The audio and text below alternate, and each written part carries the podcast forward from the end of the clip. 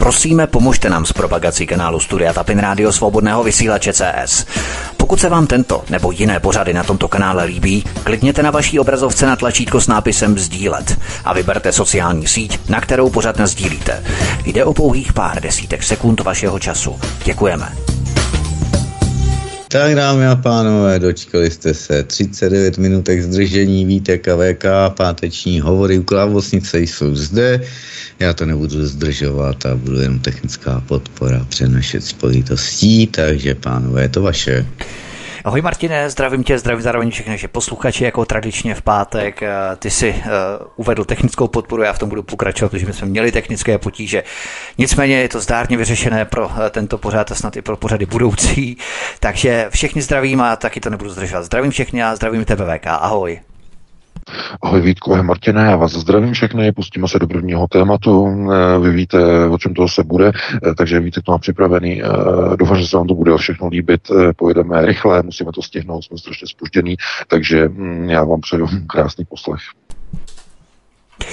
Bývalý slovenský premiér přijel v autě SUV po chodníku pro pěší a narušil projev Roberta Fica. Matovič se potom porval s Kaliňákem. Mezitím na ostrov Lampedusa v Itálii dorazilo 5000 uprchlíků z Afriky za jediný den na 112 motorových člunech. Utíkají prý z Mali a Nigeru, kde hrozí vypuknutí války hospodářského společenství západoafrických států. A republikánský senátor vyzval rodiče, aby se svými dětmi okamžitě uprchli z Kalifornie. Tak, tuhle zprávu, tam to je taková matrioška, jsou tam jedna zpráva, jsou tři zprávy, podzprávy, řekněme, tak si ji musíme trošku rozebrat na drobné. Nejprve rvačka Matoviče s Kaliňákem, nejde mě ani tak přímo o tu rvačku, jako spíš o to, co Matovič prohlásil. 13. března 2018 prý Smer odhlasoval novelu zákona, díky které uprchlíci na Slovensku dostávají pobytová povolení a víza. Teď se tváří jako řešitel problému, ale ve skutečnosti ho vyrobili. VK neodpovídá to tomu klasickému vzorci, že politici jsou stejná stoka, stejná pakáž, mafie a jenom se hraje před lidmi divadelko na toho dobrého a zlého. A v podstatě Smer není ve skutečnosti řešitelem problému. Eh, no, tohle to je s velkýma přesahama. Eh, to je s obrovskými přesahama. To, to jsou takové přesahy, že by se nám na to nestačila ani hodina. Samozřejmě, že všichni politici eh, se musí vždycky konfrontovat jenom s tím, ne to, co říkají, ale s tím jenom, co dělají. Dneska jste možná zaregistrovali tiskovou konferenci slovenské strany Republika a vlastenecké, že pan Uhrík, další, my jsme dostali do redakce, já jsem to video ještě neviděl, takže prosím vás, já jenom uh, transponuji to, co jsme dostali do redakce, ale prý údajně odmítla republika vystoupení jak z Evropské unie, tak i ze Severoatlantické aliance. Já to neviděl, to video. Já to neviděl, takže je, to, je možná, že to je nějaká dezinterpretace, že to tak nebylo, nebo tam něco bylo řečeno jiného. Já se musím, já nemám čas, já se na to musím podívat, na to video. Ale pokud je to pravda, tak republika je Fiat alternativa. Zase další na Slovensku. Nebo ne na Slovensku, ale e, jako na Slovensku je to Fiat alternativa stejně jako další, jako v dalších zemích. Tak jsem to myslel. Zase jedna z dalších. No ještě říkají před volbami, naštěstí ne po volbách, ale to víme před volbami, pokud no, je to teda ale, pravda. Jo? Ono, to pravda. Ono, ono, ono je to možná, ono, říkám, jak, jak já vždycky říkám, eh, když přijde zvoník do zvonice, než začne tahat za zvon, eh, tak musí vylézt nahoru. A když vylezá nahoru, tak prostě eh, si uvědomuje, co všechno to bude obnášet, až prostě zazvoní a jak všichni začnou být prostě potom takzvaně hm, uvědomělí a začnou chodit do kostela, kolik peněz se vybere, jak moc je třeba zvonit, jak jestli to rozhoupat pořádně a co když ten zvon spadne, udělá obrovský průser, eh, protože že ti zvoníci, když lezou nahoru, tak slibují všechno možné, všechno bude, všechno bude. Jakmile mají v ruce zvon a zvoní a zvoní a zvoní, tak je teď otázka, jestli zvoní eh, jako do kroku la la la tra la la, anebo, anebo Eh, ať tam táhne, ať tam táhne, chcípně a tak dále. To znamená, eh, cesta politika nahoru je jako cesta na zvonici, aby si zazvonil. A jestli je i případ republiky, tenhle ten případ, bude obrovské zklamání. Obrovské. Lidé ztratí víru, ztratí důvěru, přestanou chodit k volbám. Stejně jako v České republice, stejně jako s tou stranou, eh, kterou nebudeme jmenovat, um, ztráta důvěry ztráta důvěry, že něco se může změnit v té alternativě, nebo na, že jo, teď jak to budeme definovat, široce rozkročená alternativa, že uh, zleva doprava uprostřed, všichni jsou prostě alternativa na jednou z ničeho nic, protože se ukazuje, co? No, že alternativní teze uh, nahání uh, preference. Alternativní teze nahání voliče. Eh, jak je to možné, že najednou? No, protože to je ze zdola. Vůle lidu, vůle lidu touha po změně, ale při té cestě nahoru na tu zvonici spousta schodů nahoru a potkají různý lidi. A vy budete zvonit, že jo? Podívejte se, my vám s tím pomůžeme, ten zvon je těžký.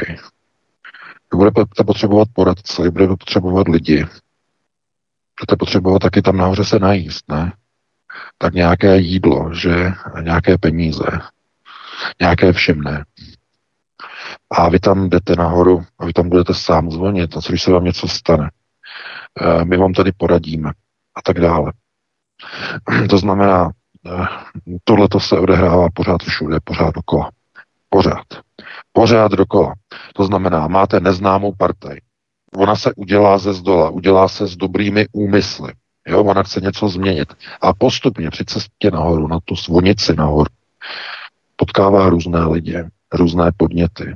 Ono tam nahoru jít, je to těžký, ono, tam je spousta překážek. A za zvonici eh, to je hmm, někdy dost nebezpečné. Někdy je třeba jenom, třeba se jenom dívat, eh, jak zvoní někdo jiný, až tam nahoru vylezete třeba vás k tomu zvonění ani nepustí, ale nechají vás tam sedět, je tam pěkná vyhlídka, je tam teplo, je tam spousta jídla, spousta peněz. A ten politik si najednou uvědomí, že vlastně ani zvonit ani nemusí. To znamená řídit ten proces. Proces řízení. Že celého státu.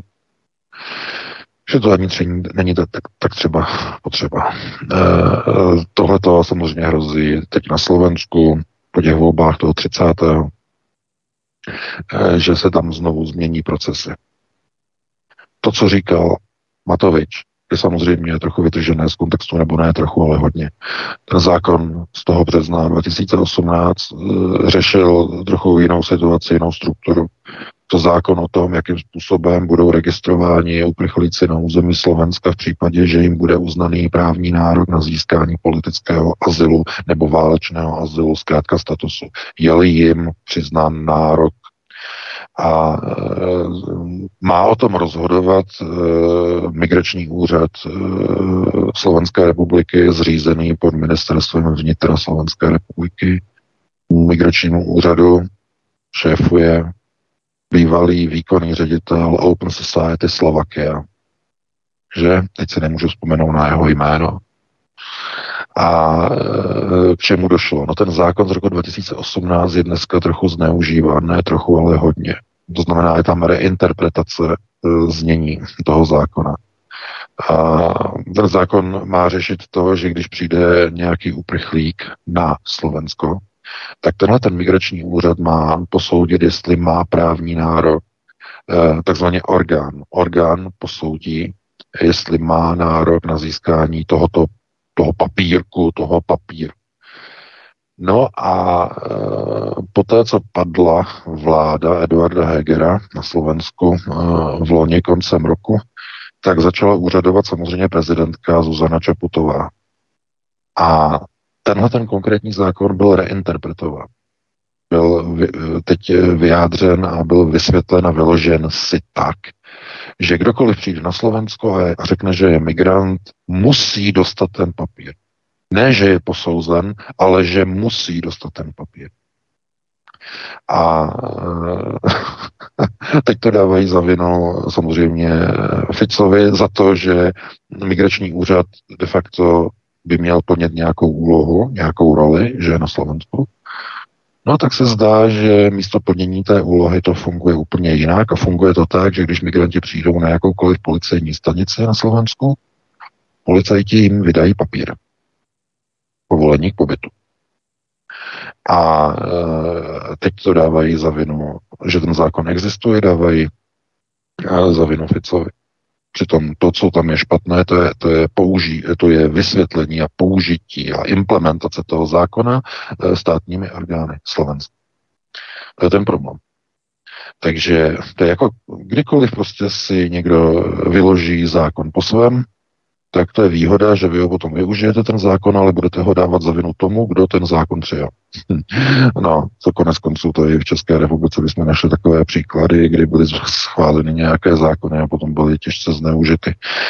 Uh, migrace, která teď proudí do Evropy, nepotká jenom Slovensko, je to obrovský problém, eh, který teď možná sledujete v médiích eh, na Lampedusu, na italskou Lampedusu, na italský ostrov, připlouvají každý den tisíce a tisíce migrantů, kteří prchají z prostoru Sahelu, rovníkové Afriky, odkud utíkají před destabilizací tamní situace, protože ví, že bude válka ještě tam žádná válka není, ale oni vědí, že bude a už utíkají už dopředu, eh, protože jsou tam potyčky a šarvátky na severu Mali mezi Al-Qaidou a mezi Wagnerovci a malijskou armádou.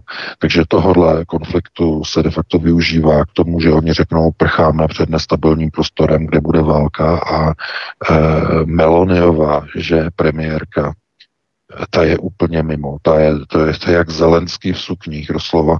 Uh, možná jste viděli teď to video, uh, neuvěřitelné video, kde ona byla vlastně na setkání, byla na zasedání a, a ona byla světa kokainem. Ona koulila očima, utírala si nos.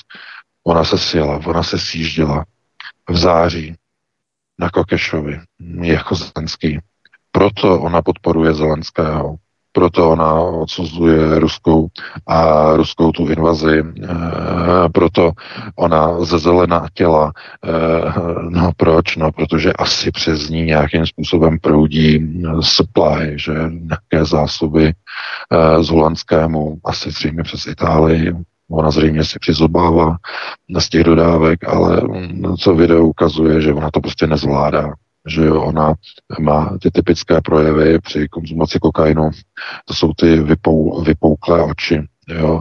Máte pocit, že máte obrovský tlak v očích, ten doktor tam popisoval na tom videu, jaké jsou účinky kokainu pro takzvané novouživatele. Jo, novouživatel, ten, kdy, kdo nikdy neměl kokain, tak jaké jsou účinky vypouklé oči, ona tam koulí očima, ona pomalu jako ztrácí zrak, prostě koulila, koulila očima, utírala si nos. No a takhle funguje evropská politika. To znamená, sjíždí se na Kokešovi, stávají se drogově závislými a potom dělají e, politiku a řídí své státy proti zájmům a vůli lidu a národu. Hmm, to, je, e, to je ten proces, takhle to funguje. No a co se týče tedy mm, procesu, eh, který se odehrává eh, na Ukrajině a eh, procesu, který se jakoby přesunuje najednou do všech zemí, de facto Evropy, tak je destrukce národních států, destrukce systému národního řízení. Kdokoliv se má dostat k moci při cestě na zvonici nahoru, aby si zazvonil, dochází k překroucení všech procesů.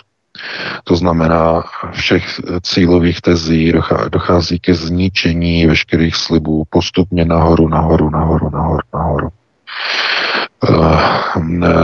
Tohle to tedy, jestli potká smer Roberta Fice, pokud začne dělat zase nějakou politiku, která nebude úplně koherentní, s národovectvím, s národními tezemi. A teď se do toho připojí ještě nějaká republika, nějaké další strany, eh, tak ten stát nemůže dopadnout jinak než špatně. Já řeknu příklad. Já eh, nechci teda předjímat, ale podívejte se na situaci. Eh, pokud Robert Fico nezvítězí způsobem, uh, že dokáže sestavit jenom svoji vlastní vládu, to znamená, bude potřebovat aspoň jednoho, možná dva, ale se mu povede, tak možná jenom jednoho koaličního partnera, tak z koho on si bude vybírat? On to řekl v tom vystoupení, televizním vystoupení. Já jsem ten záznam viděl. On řekl pro TA3, eh, že pro ně, jako pro Smer, a není to překvapivé, je přirozeným koaličním partnerem hlas, tedy odštěpenecká e, slovenská demokracie, odštěpenecká část Smeru pod vedením Pellegriniho. E, představte si, že nastane tahle ta situace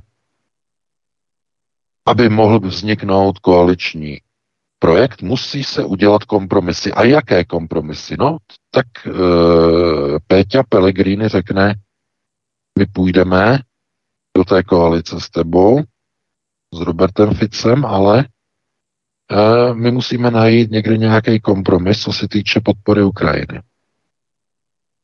A Robert Fico se zeptá, a jaká je ta podmínka? Slovenská republika bude pokračovat ve vyzbrojování Ukrajiny.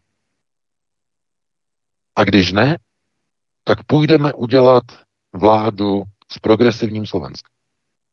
Může říct Pelegrin. Může.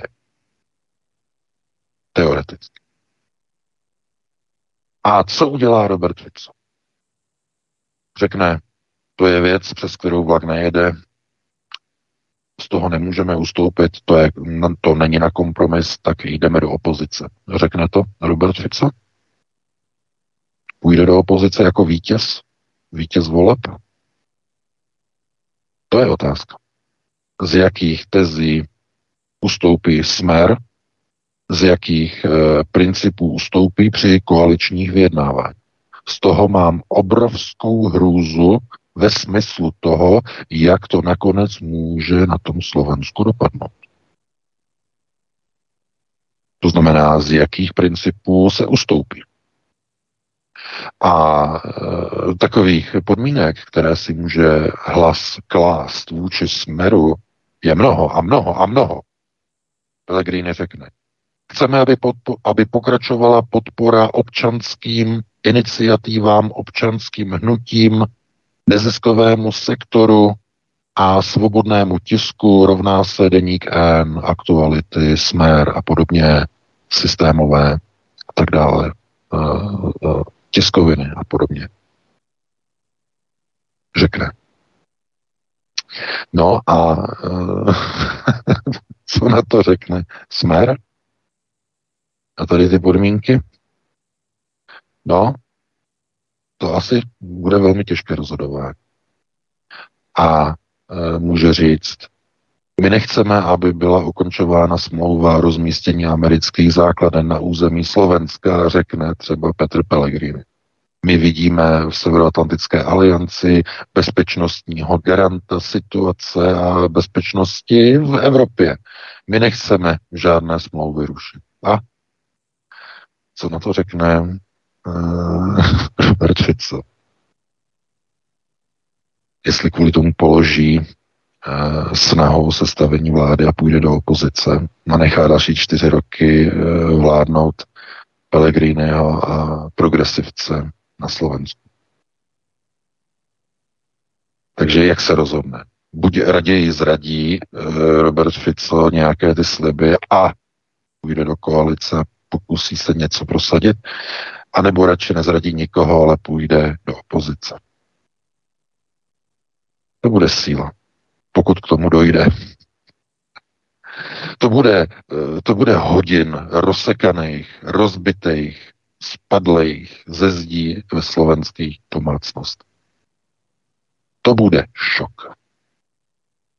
Bylo by pěkné, kdyby ten šok nepřišel. Bylo by pěkné, kdyby slovenští voliči si uvědomili, že o co se hraje, ale znovu, jak říkám, eh, kdybychom chtěli někde označit nějakou prostě stranu skutečně za alternativní, za tvrdou alternativu na Slovensku, v reflexi na to, co se teď, jestli to je pravda, já jsem neviděl to video, znovu to opakuju, já jsem to video neviděl, musím si ho ještě e, jako se na něj podívat, ale pokud je to pravda o té republice, pokud je to pravda, tak opravdu se ukazuje, že asi jedinou tou alternativní a vlasteneckou stranou je tam e, Slovenská národní strana pana Kotleby,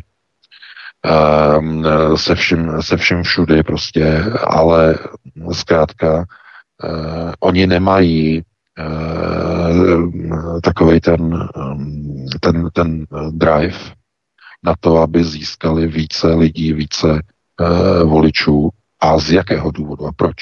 No, protože oni jsou silně vlastenecky ukotvení. Oni nechtějí ustupovat. Oni nechtějí dělat ústupky. Ale když neuděláte ústupky, nedostanete ty procenta, které potřebujete, protože spousta těch lidí na Slovensku, stejně jako v jiných zemích Evropy, jako ve všech zemích Evropy, je již po 30 letech indoktrinována a převychována a přeprogramována na evropský liberalismus. Podpora EU, podpora NATO. Hotovo. A když tohle to nepodporujete, ty voliče nedostanete. Oni vás volit nebudou. Protože změnil se volič. A to slučilo. Po 30 letech je volič najednou jiný. Najednou má jiné hodnoty. Byl přeprogramován v systému školství, hlavně médií, že jo. On se narodí, on vyrůstá, že jo, v tom systému, v těch médiích, v tom školství a vyrůstá z něho v 18-20 letech, je z něho liberál evropský liberál podporuje EU, podporuje NATO a všichni ti ostatní, ten nějaký, to jsou ti blázni, to jsou ti vlastenci, to jsou dezoláti. Takže mm, víte, to je potom uh, těžké um, dělat nějakou politiku, nějaké změny, když víte, že vlastně, když byste lidem nabídli ty změny, tak oni je chtít nebudou, protože oni jsou liberalizovaní, ti občané. To je potom takový ten proces jako a my uděláme referendum o vystoupení z EU a my uděláme referendum o vystoupení z NATO a proto jsme alternativní. Ne, žádné referendum nedělejte, je to naprosto zbytečné. Nikdo pro to hlasovat e, nebude. Nebo tak, e, takhle. Nikdo nebude hlasovat pro to, aby někdo od někoho vystupoval. Bude hlasovat třeba 20% lidí maximálně, když se zadaří, já říkám, když se zadaří i 30. I 30%. Ale většina těch lidí ehm, je prostě zkrátka ehm, je prostě přeprogramovaná. Takže eh, tohleto, jenom mi tady teď vyskočilo, já jsem eh, teď přišel teď na e-mail, že to není SNS, ale že to je strana pana Kotleby, ludová strana. Já se omlouvám, jo, já tam neznám, jak to tam mají ty strany pojmenované, takže ne SNS, ale lidová strana eh, pana Kotleby. To jsem měl na mysli. Takže zkrátka tohleto jenom ukazuje na to, že je těžké najít nějakou tu stranu, nějakou hm, opravdu partaj, která by eh, definovala a jmenovala eh, prostě takové ty hlavní, eh, řekněme, národovecké a vlastenecké rysy a teze, které by potom někdo volil a musí je volit zase jenom vlastenci, ne liberální obyvatelstvo. Liberální obyvatelstvo vám nebude volit samozřejmě pro národní vlastenecky ukotvené partaje.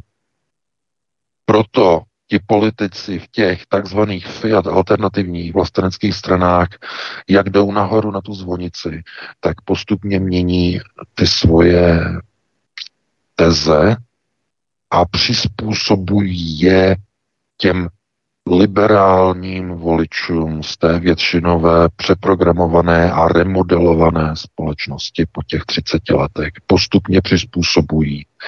Z vystupování z EU a z NATO je najednou při stoupání ke zvonu na zvonici najednou už jenom referendum o vystoupení z těchto dvou organizací. A jak jdou tam nahoru, tak najednou už to není ani referendum, najednou už je to snaha o reformu těchto těch dvou organizací a už, už ani referenda o vystoupení tam nejsou, jenom budeme reformovat zevnitř. A jak nás vystupují nahoru, nahoru, nahoru k té zvonici, tak najednou už tam není ani snaha o tu reformu. Najednou už je tam jenom snaha o to vypadat, že se snažíme něco dělat pro tu alternativu. Už jenom vypadat. A e, jak říkám, tohle to vlastně se děje úplně všude. Ve všech zemích. Vždycky, když je někde nějaký rozvrat řízení, to znamená vláda padne, protože je úplně neschopná.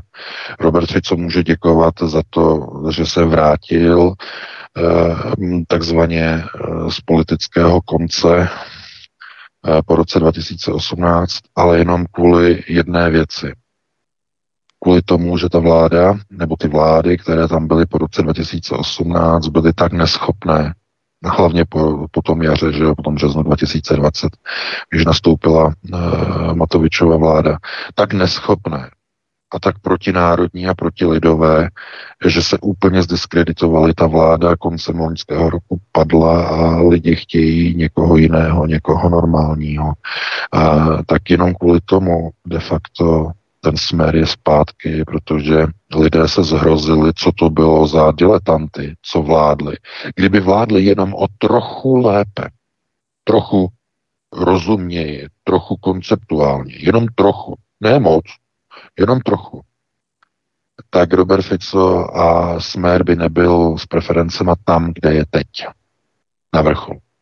To je zásluha vlád, těch neschopných vlád, těm je třeba poděkovat za to, že teď mají ty ostatní strany takové preference. A e, samozřejmě, že to, co se teď odehraje po těch volbách, tak jenom vlastně ukáže, jakým způsobem e, tedy funguje politika. Pokud tam nebude mm, opravdu jedna jediná strana, která se bude zodpovídat za to, s čím šla do těch voleb, to znamená, eh, by to nebyla eh, parlamentní většina, tak tam bude muset dělat nějaké kompromisy, velké kompromisy s těma ostatníma partajema, které se, jak je vidět, moc zrovna proti EU a proti NATO nestaví, nevyslovují. A jestli to není už ani republika, e, tak smrt, e, tedy tak hlas to určitě nebude. E, no a to je v podstatě něco, co oni tam budou potom dělat společně. Může to dopadnout jako volby v roce 2009, tuším, nebo 10. No, jak byly ty předčasné volby a jak eh, ve volbách eh, zvítězila ČSSD, eh, Jiří Paroubek, ale mm, byli první ve volbách, měli 22%, no, ale zvítězili málo protože hned za nima byla ODS s nějakými 20, 20 nebo 21%. Zkrátka ten náskok byl malý a oni neměli žádného koaličního partnera.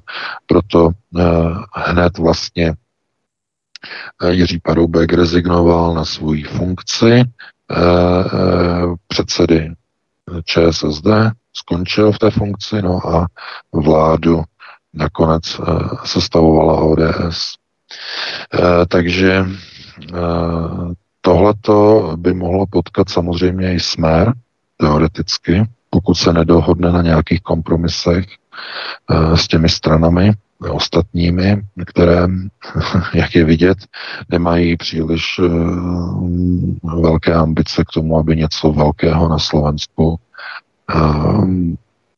měnili, něco, něco velkého zásadního. Nějaké změny samozřejmě ano, to budou chtít měnit, eh, ale pokud jde o ty zásadní principy, jako je Evropská unie a NATO, tak je vidět, že asi není velký zájem o nějaké velké změny. Je to, je to špatný. Je to špatný, protože znovu se ukazuje, že lidé chtějí změnu, ale ta část těch lidí, kteří chtějí změnu, to jsou ti probuzení lidé, kteří se probudili. Kolik jich je? Toho jádra těch konceptuálně otevřených a probuzených jsou zhruba 3%. Těch eh, takových, no, oni ví, co se jako nemá dělat ví, co se má dělat, ví, co se musí udělat, ale třeba konceptuálně nejsou už úplně tak eh, v tom zběhlí, eh, tak těch je nějaký někde okolo 10%. A to všechno, co je nad těch 10%, zhruba do těch 30%, tak to jsou lidé, kteří e, nejsou probuzení vůbec ale něco se jim nelíbí na současném systému a chtějí ho změnit a tudíž jsou výhodní pro věc národní otázky a národních vlasteneckých tezí. Jsou výhodní a slyší na ta témata. To jsou ti, kteří jsou nad těch 10% do těch 30%. Eh, eh, to nejsou eh, vlastenci, nejsou to konceptuálové, jsou to lidé, kteří jsou součástí toho obrovského liberálního volebního bloku. Ale nelíbí se jim tam ty věci a procesy řízení, které se uskutečňují v rámci toho neoliberálního systému. Jim se to nelíbí. Jim se nelíbí vysoké ceny energií, jim se ne, neví, nelíbí vysoké ceny paliv. Oni nechtějí, aby elektřina byla včera prodávaná přes nějaké soukromé šíbry někde na burze, někde v Lipsku a plyn někde e, tamhle e, v Amsterdamu a podobně. Tohle to oni nechtějí. To znamená, e, a to je přesně to, co nechtějí samozřejmě vlastenci. Takže e, tihleti lidé, tihleti voliči se nabalují na tu alternativní stranu, ale Oni se nemůžou na ní nabalit úplně naplno, když najednou zjistí, že ta strana chce vystupovat z EU a z NATO. A když oni se na ní nabalí a ta partaj najednou, která měla 3%, 2%, někdy ani na 1% si nesála, najednou, najednou oni mají 10%. Oni mají 11% v preferencích, oni mají 17% v preferencích, 12, 13 pro toho, která agentura je zrovna udělá.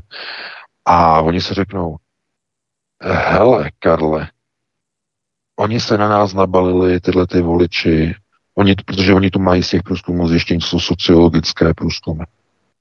Uh, tyhle ty lidi za náma jdou, ale nejsou to naše voliči, ale oslovili je naše témata. Jak to udělat, aby jsme je nestratili, Karla? No víš, Josef, to se udělá tak, že my nebudeme úplně tlačit na ty věci okolo toho vystupování z NATO, nebudeme tlačit na ty věci okolo vystupování z EU a tím si je udržíme. Ty, Josef, to je výborný nápad, takhle to uděláme. Dostaneme se tam, no a hele, až se tam dostaneme, tak ty témata otevřeme. Slíbíme si. Budeme hodní kluci, co? Jo, budeme, Karle, určitě.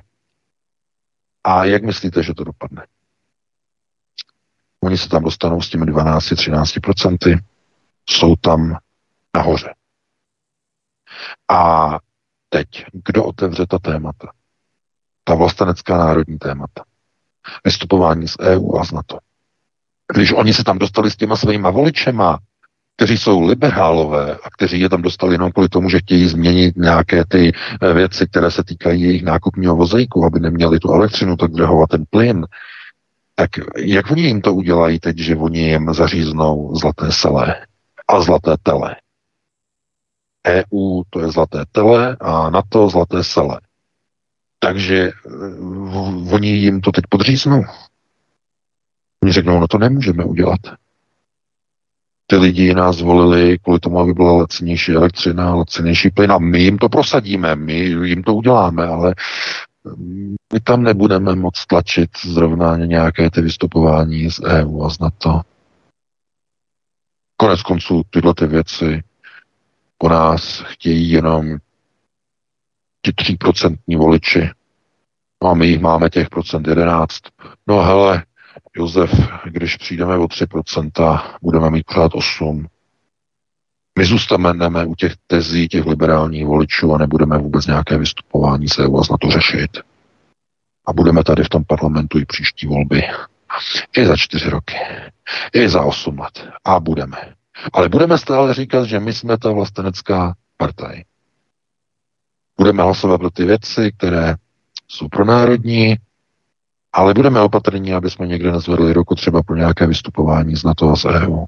To by šlo proti, našim, proti našemu jádru, našich 10% voličů a podobně. To znamená, a, cesta na zvonici, nahoru, za zvonici je zrádná. Při té cestě nahoru potkáte spoustu lidí, spoustu podnětů, spoustu balíčků, spoustu obálek, spoustu šíbru, spoustu nýmandů, ale i spoustu velice schopných lidí, kteří posunou váš projekt někam, kam je třeba za něco. za nějaké všimné, za nějakou službičku, úslužnost něčeho, někde. A když se potom na to díváte s odstupem, tak nedokážete po nějakém čase tu stranu rozeznat od těch ostatních systémových partají, kteří tam sedí na těch židličkách okolo toho zvonu a vždycky občas někdo za ten zvon zatáhne a zazvoní si, aby měl radost. Takhle tam potom všichni sedí a dívají se, jak dole běhají lidi, jak se zbíhají k bohoslužbě, kde jim potom nějaký ten farář brýličkách a s rozhazovacíma rukama říká, musíme se sjednotit, občané, musíme si navléknout svetry, aby jsme toho Putina porazili. Hurá, hurá! A začnou tleskat a freneticky jančit, jak to tomu Putinovi nám dají. Skončí bohoslužba, nahoře zase zazvoní a e, procesy jsou takzvaně zažehnány. A někdo by teď řekl, no ne, ne, ne, my chceme zvonit jinak. My to chceme udělat tak, aby jsme měli uh, pro národní proces řízení, aby nám uh, tady uh, cizáci nerozhodovali o tom, jak si máme dělat naše procesy. Jak si máme tady vlastně řídit ten svůj stát. Aby nám natelefonovali, jak máme hlasovat z ciziny a podobně. Tohle je samozřejmě zásadní v tom, že na konci každého volebního procesu je rozuzlení a ve velmi mnoha častých případech deziluze. Obrovská deziluze z voleb, která přijde, která naštve lidi a která v některých lidech vede k přesvědčení k dalším volbám už nepůjdeme. A to je přesně ono, co globalčiky a všechny tyto liberální evropské procesy vlastně chtějí. Protože oni se zvolí sami, oni nepotřebují, abyste tam chodili jako dezoláti, aby chodili k volbám, oni vás nepotřebují. Oni se zvolí sami. To je přesně to, o co se jedná. Znechutit těm lidem výsledky voleb a volby jako takové, aby lidé říkali, no to už nemá cenu, smysl, vždycky tam někdo přijde a vždycky tam nesplní to, co sliboval. Ten hlavní pilíř měl nějakým způsobem prosadit. A on to neprosadí. Místo toho tam jsou nějaké prostě keci o nějakých prostě věcech, které ale na to, na to gro, na to, co se dělá, nemají žádný vliv. Protože to, co se říká, je voda teče. Ale to, co se udělá, to na tom břehu zůstává na věky. To je zásadní. To znamená, to, co se povídá, povídá, povídá, to je jako když voda teče. Ale ten mlín u té řeky, to je to, co se počítá. Někdo ho postaví. Někdo tu hodnotu tam vytvoří. Potom si poslechnete někde nějaké video a říkáte si, ta strana je přece správná.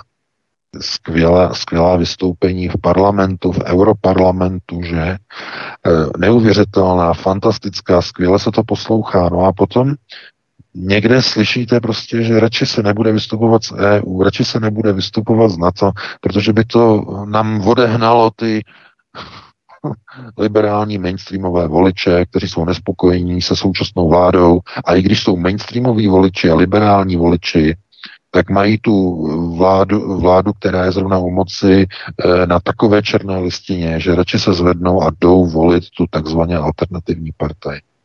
Ale ne kvůli těm pilířům. Ne kvůli tomu gro, ale jenom kvůli tomu, že ta strana alternativní má ve svém programu mimo jiné zlevnění těch energií, zlevnění těch plynů. To je potom přesně ta past, ze které je velmi těžké se dostat. Když máte ty voliče, máte tu podporu, jste v tom parlamentu, dostali jste se tam, Budete se dobrovolně těch voličů zbavovat, že tam začnete prosazovat teze, které jdou proti těmto voličům. Vystupování se EU a z NATO. Budete mít k tomu odvahu. To je ten problém. Takže uvidíme, jak to dopadne na tom, na tom Slovensku, ty volby, které tam budou. A my se pustíme do dalšího tématu. Bylo to strašně dlouhý, no. Já jsem říkal, že to budu zkracovat. No, ne, um, to je prostě, jak říkám, některá témata jsou strašně přesahová strašně přesahovala. To VK vůbec nevadí, protože my ta dvě témata, která nám tu zbývají, spojíme do jednoho. Já jsem původně zamýšlel, že to bude něco jako téma, mezi, mezi téma meco, eh, inter, eh, jak bych to řekl, jak bych to definoval, něco jako téma mezi, protože my jsme to částečně řešili minulý pátek, právě proto by to bylo kratší, ale eh, spojíme to do jednoho tématu. Prosíme, pomožte nám s propagací kanálu Studia Tapin Rádio Svobodného vysílače CS. Pokud se vám tento nebo jiné pořady na tomto kanále líbí, klikněte na vaší obrazovce na tlačítko s nápisem Sdílet a vyberte sociální síť, na kterou pořád sdílíte. Jde o pouhých pár desítek sekund vašeho času. Děkujeme. Ukrajinec v Irsku ukázal na sociální síti papír od irského ministerstva o zahájení deportačního řízení na Ukrajinu. Jenomže Rakousko se připojilo k Česku a Ukrajince nevydá. Takže spolu s Rakouskem zůstaneme odkladištěm a skládkou všeho ukrajinského z Evropy, co se sbíráme z celého starého kontinentu. A tím plynule přejdeme i na třetí téma, které tu máme na programu, protože Ukrajina podle ruského prezidenta Vladimíra Putina přišla za tři měsíce ofenzivy už i o 75 tisíc, ne 71 tisíc 500 mužů. A Putinovi připadá, že Kijev je vrhá do masové mlínice jako by to nebyli jejich vlastní lidé. O tom v podstatě hovoříme prakticky od začátku konfliktu v rámci našeho vysílání, nicméně eh, spěje tohle všechno k prognoze, kterou uvedl třeba Andor Šándor, byť je absolvent na to college taky v rámci Říma, že, a Monterey v Americe a tak dále, ale přece jenom Andor Šándor, Ukrajina, těžké ztráty a celkový krach. No jistě, tak samozřejmě, protože to už je příprava informačního pole na ten proces všechno to, co říká Andor Šándor a další, jako třeba i Petr Pavel, který eh, dává čas Ukrajině jenom do konce roku, aby něco dokázala udělat na frontě a podobně. Eh, to, jsou, to je všechno příprava informačního pole. Ehm, já bych opravdu, protože to je jako, zase bych tady opakoval něco, co už eh, jsme vlastně probírali, protože ta témata popisují nějaké aktuální události, které potom plynule vlastně v těch přesazích eh, se vrací k nějakým základním tezím a principům. Eh, já bych tady chtěl ještě v závěru eh, tady té naší hodiny a té analytické části právě plynule probrat ten vliv té Ukrajiny a té ukrajinské otázky, jak se postupně mění v celé Evropě na právě na tom případu který máte vlastně v tom posledním článku na Aeronetu, eh, který vůbec vlastně se, se vlastně nikdy, jako, ten poslední článek v pátek se nikdy nereflektuje tady v těch našich pořadech. Není to připravené, že? Ale v tom posledním článku máte vlastně, my jsme získali exkluzivní rozhovor, nebo ne rozhovor, a pohled. Pohled od pana advokáta, pana doktora Norberta Naxery, Eh, jsme ho požádali, aby zhodnotil eh, ten případ útěku a vlastně uprchnutí eh, jeho klienta, pana Tomáše Čermáka, na kterého byl včera vydaný zatykač, respektive dva zatykače, jak uvedla česká média.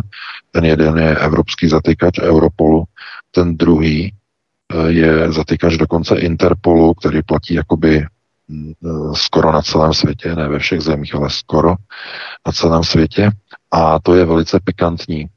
Eh, pikantní především z toho důvodu, že do té databáze Interpolu eh, se dávají opravdu jenom velice závažné případy eh, typu vrahů, typu teroristů eh, typu eh, trestné činnosti, která způsobuje obrovskou škodu v řádech třeba miliard korun a podobně. Eh, jinak se tam do té mezinárodní databáze Interpolu lidé nedostávají, jo, protože Interpol odmítne se tím případem zabývat protože taky má omezené eh, kapacity a limitace, takže tam přijímá jenom opravdu výjimečné případy. Jak je možné, že se tam dostal Tomáš Čermák? No, otázka je jednoduchá, protože on byl pražským soudem odsouzený za terorismus. A on je teď uprchlý, odsouzený, a protože byl odsouzen z terorismu, tak měl nárok na to, aby byl zařazen do pátrací databáze Interpolu, dámy a pánové. Za co? Za výrok. Za výrok, že řekl, že e, za to, jakým způsobem e, poslanci Českého parlamentu nezvládli ukrajinskou migrační krizi a jakým způsobem zkrátka pracují, že špatně pracují. Takže třeba, aby tam lidé naběhli, aby lidé těm poslancům dali přes hubu a aby je naházeli do řeky. tak takhle, jo, na ně, e, to, tohle jim adresoval. Senátorka, e, tam myslím podala to trestní oznámení na něho senátorka Miroslava Němcová, a eh, byli zahájeni. No a eh, teď nedávno, před časem, eh, pan Čermák dostal vlastně ten trest vězení na pět a půl roku za údajně tedy za ten terorismus, respektive podněcování k terorismu. Za to, že řekl, řekl toto. No a pan advokát, pan doktor Naxera vlastně v té reakci kterou nám dostal do redakce, tak eh, to vlastně dal do kontrastu s jiným případem, který se odehrál nedávno, kdy právě s chodou okolností taktéž Pražský soud rozhodl o tom, eh, že zbavuje veškerého obvinění toho člověka, jak napsal na internetu proti Miloši Zemanovi, že by ho měli podřezat jako podsvinče, že by ho měli podříznout, nechat vykrvácet a jeho, jeho mrtvolu potom spálit, protože je to pro ruský prezident a tak dále a tak dále. A ten soud řekl, že to nebyl trestný čin, že to nebylo vyhrožování, nebezpečné vyhrožování, vůbec nic, osvobodil ho. To znamená, vyzval k likvidaci prezidenta tehdy platného a tehdy ještě úřadujícího prezidenta Miloše Zemana, že vyzval k jeho podříznutí, a aby vykrvácel a potom ještě spálit jeho mrtvolu a tak dále a tak dále. A soud řekl, že to není trestný čin a osvobodil ho.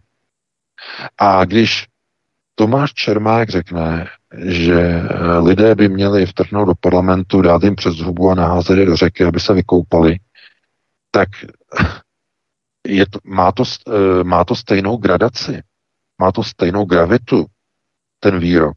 Je to stejně zlé, uh, nebo je to horší zlé uh, vyjádření podněcující někde někoho něčemu? Tam dokonce není ani jasný e, náznak toho, že by vyzýval k fyzické likvidaci, že když někoho hodíte do řeky, no tak e, tím ho nezabijete. Jedině teda v případě, že by neuměl plavat, že? Tak to samozřejmě.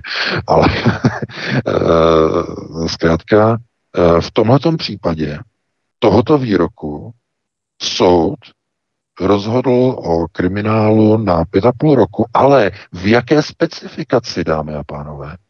Specifikaci ter- terorismu. Podněcování k terorismu. E, takže máte tam článek, e, teď na Aeronetu, my jsme dostali Eh, povolení od pana doktora, eh, že můžeme citovat eh, z těch dokumentů. Ty rozsudky jsme nezveřejňovali, protože jsme dostali vlastně žádost, aby jsme je celé nedávali ven. Jsou tam soukromé údaje a tak dále, takže to jsme nechtěli. Ale jsou tam některé ty zásadní citace v dovolání k nejvyššímu soudu, kde se argumentuje tím, že přece dávat nebo odsuzovat někoho na pět a půl roku za to, že řekne nějaká slova, eh, která ve vztahu k tomu, že v podobném a obdobném případu člověk, který vyzýval k zavraždění eh, a velice brutálně popisovanému zavraždění prezidenta republiky, eh, přišel tam roz, osvobozovací rozsudek. Takže soudy roz, soudí podle názoru pana doktora licoměrně, každému jinak. A navíc v tomto případě ani nejde o podobné případy. Jestliže někdo někoho vyzve, aby někomu dal přes hubu a uh, hodil ho do řeky, nemá to tu stejnou gravitu a účinnost, jako když někdo vyzve konkrétně specifické jmenovitě k vraždě prezidenta, k jeho podříznutí, ke spálení mrtvou, ještě ke všem. Takže proč ty soudy soudí různě, rozdílně, v různých případech? No, protože samozřejmě někteří lidé a někteří odsouzení, jako pan Čermák, nevíme, ale je to možné, mohou potom nabít přesvědčení, že Česká republika není právní stát a že soudy soudí licoměrně. To je nebezpečné. Je opravdu velice nebezpečné pro hm, systém a pro stát, když uh, lidé potom vidí, hele, když on řekne, uh, odřízněte prezidenta, ať tam vykrvácí z patého mrtvolu, není to trestný čin, je to prostě jenom výrok, nic to není, není to trestné, rozhodne soud. A v druhém případě, když někdo řekne, jděte tam a dejte jim přes hubu a vyházejte je do řeky, tak je z toho najednou terorismus a najednou je z toho pět a půl roku v kriminále. Je potom jasné, že mnoho lidí si řekne, hm, je to klientalismus. Proč klientalismus? No, protože v jednom případě soud uh, rozhodne s prošťovacím rozsudkem, ale v jiném případě, který je žádoucí pro stát, pro režim, pro vládu, vyslat takzvaný exemplární případ a příklad veřejnosti, aby nepořádala demonstrace proti nelegální, eh, pardon, proti ukrajinské migraci, proti nezvládnuté ukrajinské migraci, aby byl vyslaný eh, signál, že když půjdete demonstrovat proti Ukrajincům, můžete skončit podobně jako pan Čermák, jako pan Tušl, podobně. Takže eh, v tomhletom směru je to nebezpečný proces, který ukazuje, že je velice reálné a velice pravděpodobné, že v České republice se rozhodují tyto rozsudky na klientelistické bázi. To znamená, je-li to výrok, který kritizuje politika nebo někoho, kdo je napojený na Rusko, nebo kdo podporuje Rusko, nebo kdo má kladný vztah k Rusku, je okamžitě automaticky osvobozen. Takové případy, kdy policie odkládá e, žaloby na e, Pavla Novotného, e, že jo, na starostu z Řeporí, který má neuvěřitelné výroky proti českému národu, že jo, no, stačí se podívat na jeho vysílání. A policie ty, ta trestná, trestní oznámení odkládá, že nestalo se trestný čin, odkládá, odkládá, odkládá, odkládá, odkládá. Protože je to mířené de facto směrem proti Rusku a proti lidem, kteří jsou jako napojení eh, nějak eh, semanticky jakoby na podporu Ruska a podobně. Eh, to znamená, v tom případě je to dovoleno. Je dovoleno cokoliv. Dokonce i když je to prezident, který měl nálepku, že je pro ruský, že před invazí ruské armády na Ukrajinu měl nálepku, tak bylo dovoleno na něho dávat uh, tyhle, ty, tyhle ty útoky, to znamená uh, posílat mu prostě různé vzkazy, že někdo by vás měl podříznout a tak dále, tak dále. Bylo to dovoleno, soudy ty lidi osvobozovali za tyto výroky. Ale v případě, že je to z druhé strany barikády, že jsou to lidé, kteří kritizují ukrajinskou migraci, tak najednou oni za, za mnohem méně závažné výroky dostávají tresty pět a půl roku, což vzhledem k tomu, že oni něco řeknou, dostanou za to pět a půl roku, jsou opravdu drakonické testy, uh, tresty. A uh, pan Čermák si zřejmě z nějakého důvodu tedy dal všechny věci dohromady, pět a pět, a rozhodl se tedy, že někam uprchne. Kam uprchne, to nikdo neví. Podle pana doktora ani jeho vlastní matka vlastně neví, uh, kde on vlastně se nachází, kam zmizel. No a uh, vyjadřuje tedy názor, že zřejmě může být v Rusku, protože jeho bývalé zaměstnání je řidič kamionu Máte to tam všechno uvedené, eh, takže i když nemá znalost ruštiny, eh, tak se dokáže živit i jako řidič kamionu. Eh, tak ruštinu se třeba i naučí, to zase není tak těžké. A minimálně tady tam tu mluvenou, že jo, když bude mít nějaký hodiny, tak si na, naučí psanou verzi ruštiny. A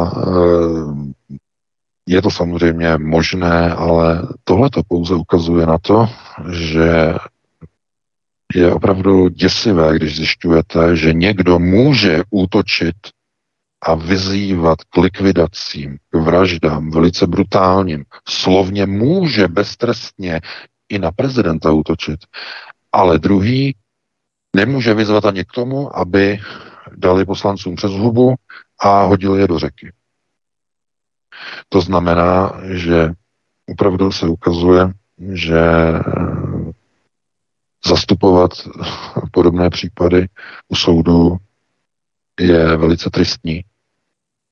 Ti advokáti se potom dostávají do dokonce pozice kritizovaných za to, že nedokázali zázrak za to, že nedokázali zkrátka ten soud, který v nějakém zvláštním postavení rozhodoval, e, neurčitém, nevysvětlitelném postavení, že jako, že by něco se změnilo, kdyby tam byl nějaký jiný advokát. Já e, samozřejmě se na to můžu dívat jinak a můžu se mílit, ale jestliže je někde veřejná objednávka politického režimu na mm, odsuzování lidí v rámci uh, exemplárních případů, tak žádný advokát nic s tím neudělá. Naprosto nic. Protože ty soudy zkrátka rozhodují diametrálně odlišně. Eh, pan doktor Naxara slíbil, že když budeme o tady té věci, nebo pokud budeme o tady té věci hovořit, eh, a já to považuji za velice zásadní, takže nám zavolá do pořadu, respektive do pořadu po, po 9. hodině po 21. což už teda teď momentálně je, takže nám zavolá, eh, že by eh, k té věci ještě něco doplnil, pokud bude eh, na telefonu, pokud se dovolá, takže by zavolal, něco k tomu řekl, možná bude mít čas, možná nebude, já nevím, ale bylo by to dobré. Takže takhle bych to ukončil, tady to téma, Vítku, dáme si nějakou jednu písničku nebo dvě, tam Martin najde nějaké dvě písničky, možná tam najde i nějakou písničku od, eh, že, od té uh, nějaký naší, naší kapely, že Michal David, takový, no, a, ne, a, nebo, a nebo od našich, nebo třeba od našich slovenských posluchačů tam mají taky Mám českou třeba Lojzo, že jo, Lojzo, od Lojza by tam něco mohl Martin pustit. Tak uvidíme, uvidíme, co to bude. A uh, já bych teda si skočil jenom si něco napít a hned budeme potom zpátky po přestávce. Tak, zahrajeme si a potom bude pokračovat. Hezký večer. Dobře, dobře. Takže to, co jsme si nestihli pustit před začátkem, Tomáš Ortel a září a jiné kafe a vzpomínky na budoucnost. Velice tematická skvadra. Prosíme, pomožte nám s propagací kanálu Studia Tapin Rádio Svobodného vysílače CS. Pokud se vám tento nebo jiné pořady na tomto kanále líbí, klikněte na vaší obrazovce na tlačítko s nápisem Sdílet a vyberte sociální síť, na kterou pořád sdílíte. Jde o pouhých pár desítek sekund vašeho času. Děkujeme. Tak, svobodný vysílač, hezký večer, slyšíme se? No, telefonní, telefonní číslo bylo, bylo zmíněno. Ano, bylo. Takže na pana VK mám takovou otázku ohledně pitné studniční vody. Když tak přiblížím, tak naše je hluboká asi tak 10 metrů. A již delší dobu pozorují na dně nádok povily pitné vody usazený červený povak. Vím, že jde o těžké kovy z dešťu po chemtrails. Otázka zní, jak se těchto škodlivých látek ve vodě zbavit, aniž bych musela vrtat artérskou studnu, kterou svými vzhledem k její hloubce úřady na zahradě nepovolili. Vím, že na trhu existují různé filtry s různými membránami, které mají účinnost i větší než kvalitní. Ovšem je velmi obtížné od výrobců získat například technický list s filtrací rezervní osmózou. Bavíme-li se konkrétně o té osmoze, tak eh, vodu důkladně zbaví všeho, včetně minerálních látek ve vodě přirozeně vlastní. A to člověka nepí. Dobře. se tato voda pak stává nepitnou. Ehm, Dobrá, myslím, že otázku rozumíme. Děkuji vám za otázku. Mějte se hezky. Hezký večer. Děkuji vám za telefon. Tak, VK, co by si měl v rámci odpovědi na tuto otázku? Ano, je to tak. Reverzní osmózou eh, vzniká čistá voda bez žádných minerálů, která je v podstatě, dá se považovat za vodu destilovanou. Eh, a ta samozřejmě pro člověka eh, za nějakých podmínek není zrovna příliš zdravá. Není pravda, že se nedá pít. Dá se samozřejmě destilovaná voda pít, pro některé lidi v některých případech může mít dokonce i trochu léčebné účinky, mm, eh, protože destilovaná voda na sebe váže v lidském těle volné radikály. To je jedna z zajímavostí. Ale eh, jak říkám, kromě toho, že váže volné radikály, tak váže i jonty. Eh, může tedy pitím tady té vody dojít k vážným zdravotním poruchám, dokonce až ke ztrátě vědomí. Takže to je, to má, to je obojí metr doslova. Takže jistě. Ale jak se zbavit tedy těžkých kovů z vody, z vodních zdrojů? No, poměrně jednoduše a snadno pomocí těch filtrů, ale jak říkám, to, co vám potom vznikne z té vody, tak je odfiltrovaná voda, kde chybí minerály, ale dá se to jednoduše napravit, jednoduše eh, takzvaně eh, dát do pořádku, jako to dělají vojáci nebo eh, že jo, členové speciálních jednotek. Eh, je to jednoduchý, jednoduchý trik, jednoduchý způsob, abyste do čisté vody, která je destilovaná, abyste z ní měli pitnou vodu, kde se nacházejí minerály, přisypte do ní sůl. Kuchyňská sůl, trochu kuchyňské soli a špetku, špetku soli a hodně promíchejte. Ta voda se nestane slanou jo, že ji nebudete moci pít. Tím, že tam přidáte minerální sůl, tak se z ní stane pitná voda, uh, sladká pitná voda, a to z toho důvodu, že v normální vodě, v té pitné vodě samozřejmě jsou stopy soli, normálně klasicky, to znamená, když máte někde studnu a čerpáte si, tak v ní jsou rozložené minerály a ty minerály, které v ní jsou rozložené, tak je právě i sůl. A aby ta voda když pijete, aby neměla tu funkci e, té destilované vody, že na sebe váže radikály a jonty, tak je tam třeba do ní přidat sůl. Takže to je jedna z možností, ale e, to je trochu to je trochu jako drbat se pravou rukou za levým uchem. Jo? Protože jestliže někde si takhle upravujete vodu, tak už rovnou se koupíte destilovanou vodu mm, někde, někde v obchodě, můžete si ji takhle upravit, anebo rovnou si koupíte stolní vodu. Pokud z nějakého důvodu chcete jenom tu vodu, kterou si čerpáte ze svého nějakého vodního zdroje, který je nějakým způsobem znečištěný, eh, tak tře- především je třeba zjistit, odkud je znečištění a odkud vlastně přichází znečištění té studny pokud je tam nějaký červený povlak, eh, červená barva, to může být cokoliv. To může být eh, vrstvička nějakého železa eh, na něčem, nějaké barvivo, cokoliv. Může to být i jíl, červený jíl, který nějakým způsobem vytvoří nějakou nějakou hladinu, je to na něco navázáno, to znamená, zůstane to. Eh, tady bych ani jako nedoporučoval něco prostě ad hoc eh, jako čistit, ale obrátit se na nějakou firmu, která se zabývá čištěním studní. Najdete určitě na internetu čištění studní a vodních eh, zdrojů. Oni přijedou, oni udělají změření, odeberou vzorky, zjistí, čím je to znečištěné, odkud to přichází a dají nějakou radu amatérsky nějak to zhodnocovat na dálku bez nějakých fotografií a laboratorních průzkumů by ani, ani nebylo rozumné. Takže takhle bych na to reagoval a pustíme se do dalšího volajícího. Dobře, dobře, připojuji, vydržel, tak svobodný vysílač Český večer, můžete položit dotaz. večer, pánové. Uh, jenom navážu na ten dnešní článek, to je dneska vydal pane VK, tam je napsáno korporace Česká republika, to minule zkoušeli tady pro mě, jenom rychle dopovím, že korporace Česká republika vznikla 1. ledna 1969, všechny informace se dají najít na internetu a jsou poměrně schovaný. A můj dotaz zní, korporace jako taková, Česká republika se nemá povinnost vlastně o nás postarat. Chcete nějak třeba zjistit, navnímat nebo vlastně v projektoru, kdy třeba to období se o nás stará a přestane starat, se to nějak přiblížilo, nebo to bude to přestane vlastně třeba fungovat to zdravotní pojištění, sociální pojištění a tyhle ty výhody, které máme, když té korporaci Česká republika platíme peníze.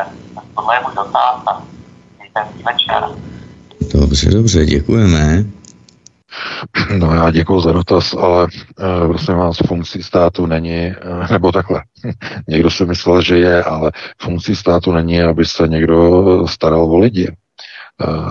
funkcí státu je většinou stát sám o sobě. To je, a v rámci globalizace je stát jenom v podstatě výrobní jednotkou. A výrobní jednotka je lépe řízena jako korporace, než jako demokratický samostatný stát, nezávislý, že? Suverénní. Daleko lépe se řídí jako korporace, jako firma. No, teď, abychom se dostali do nějaké souvislosti.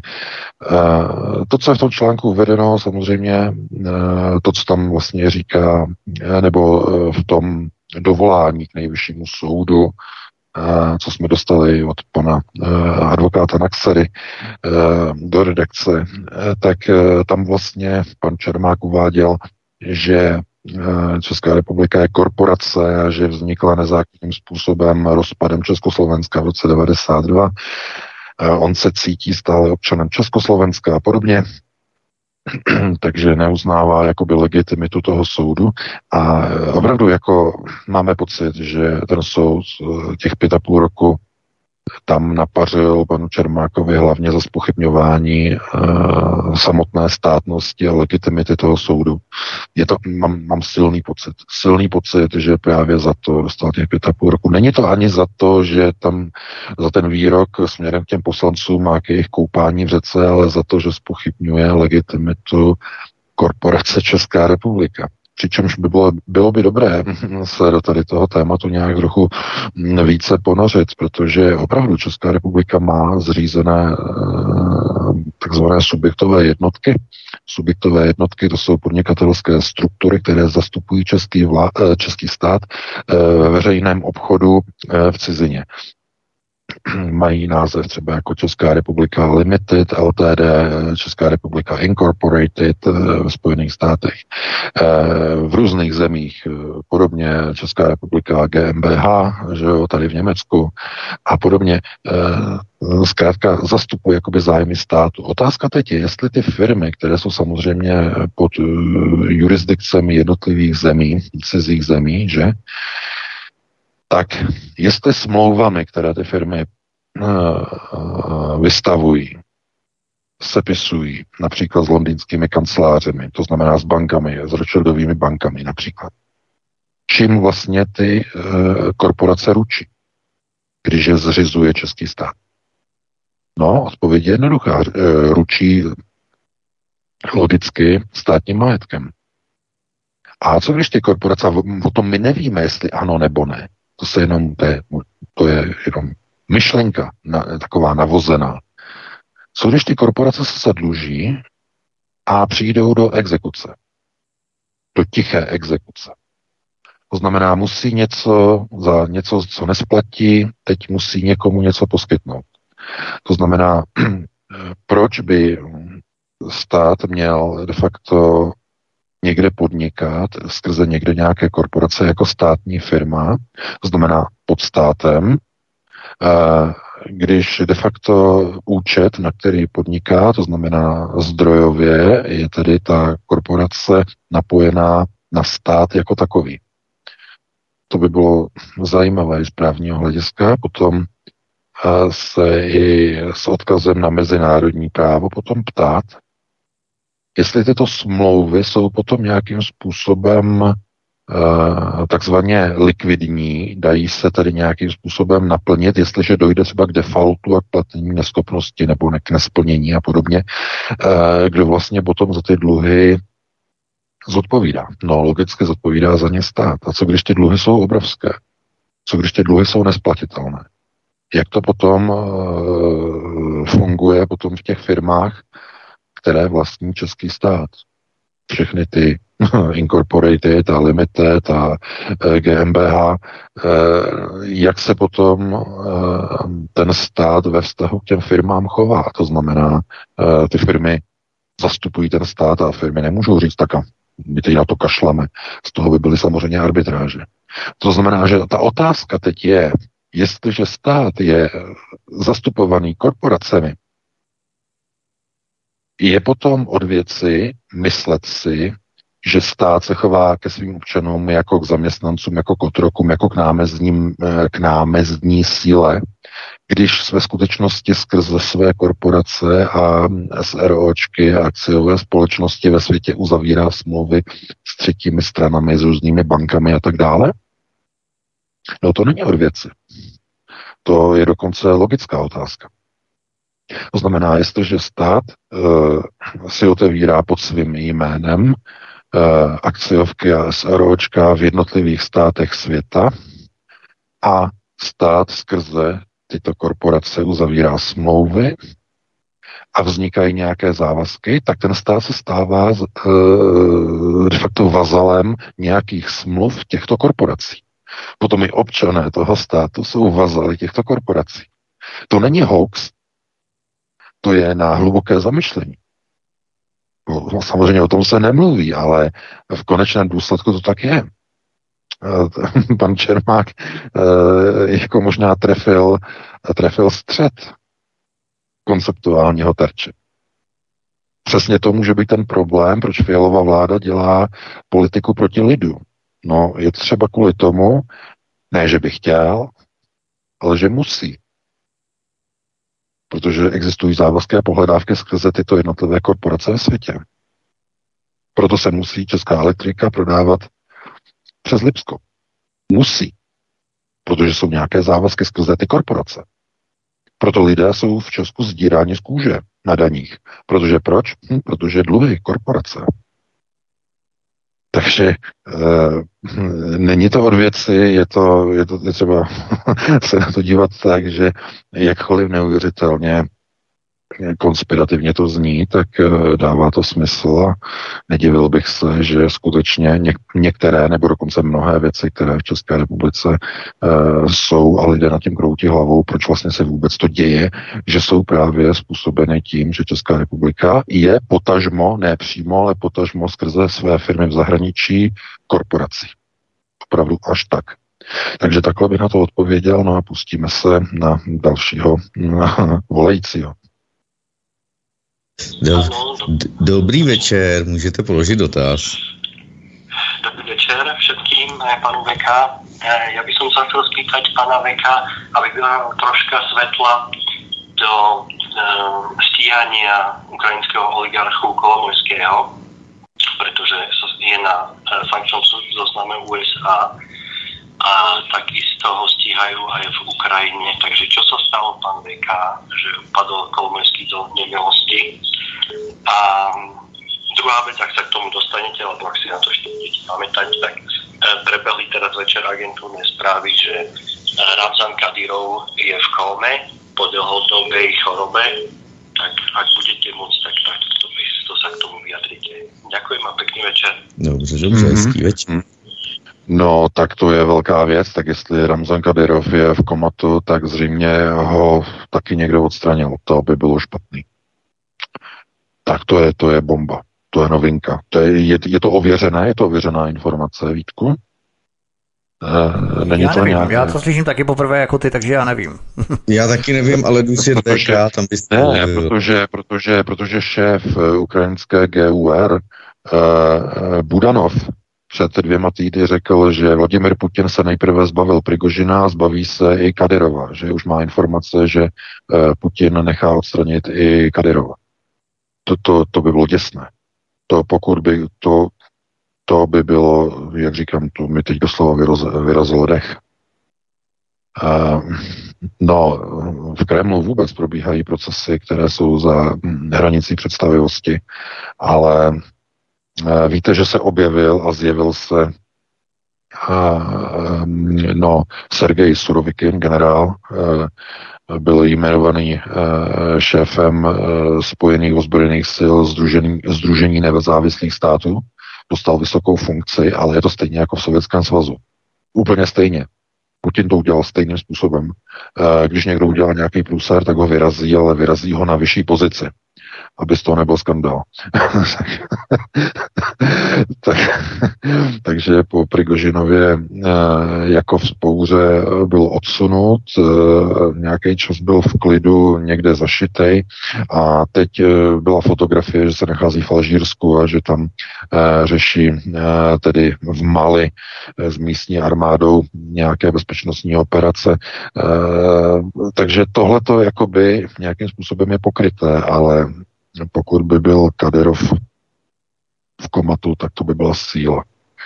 To, jako, to by bylo to bych, to by, to by byl konceptuální, konceptuální kalibr eh, neuvěřitelného charakteru. Tam by se muselo zhodnotit, jaké jsou struktury okolo něho, eh, koho on ohrožuje.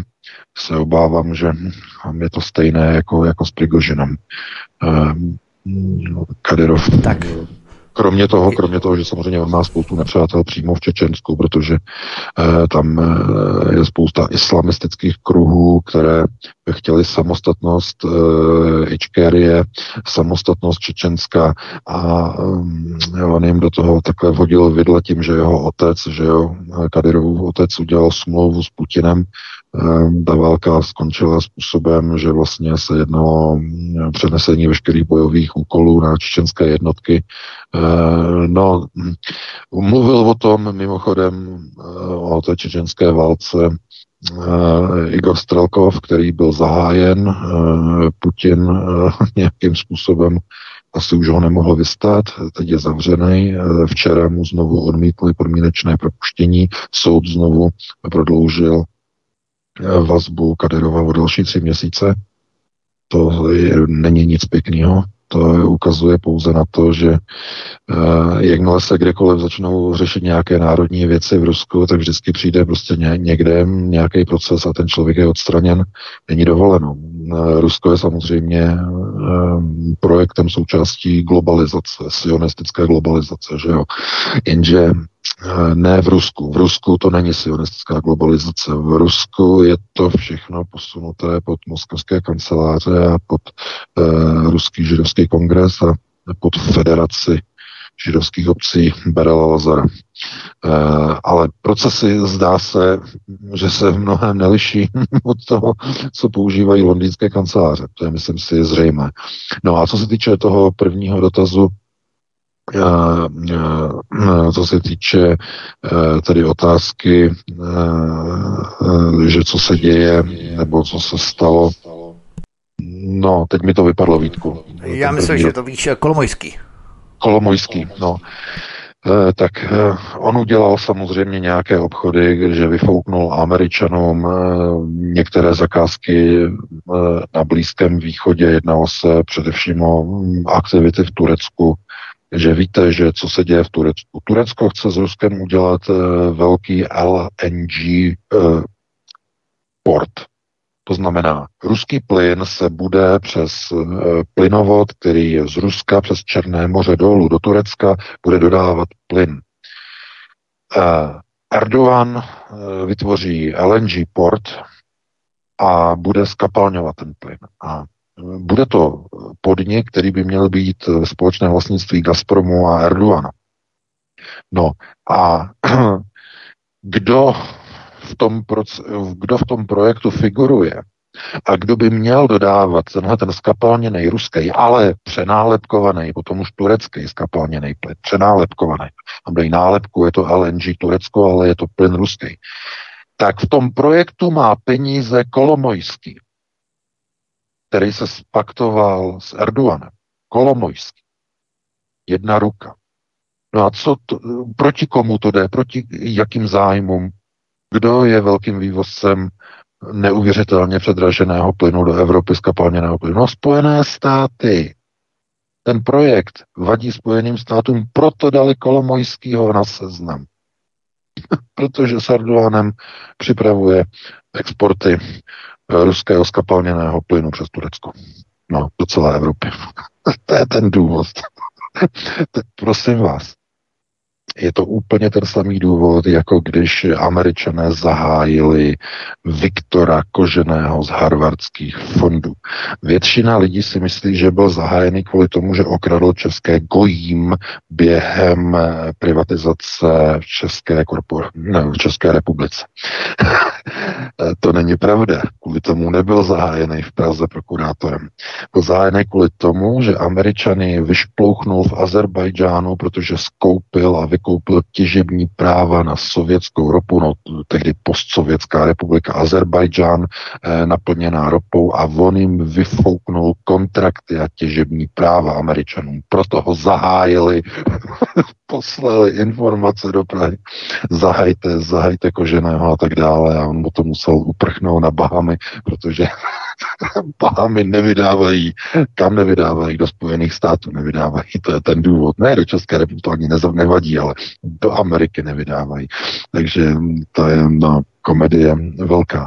Takže z toho důvodu Kolomojský zkrátka Američanům šlápnul na jejich biznis a dostal se na seznam.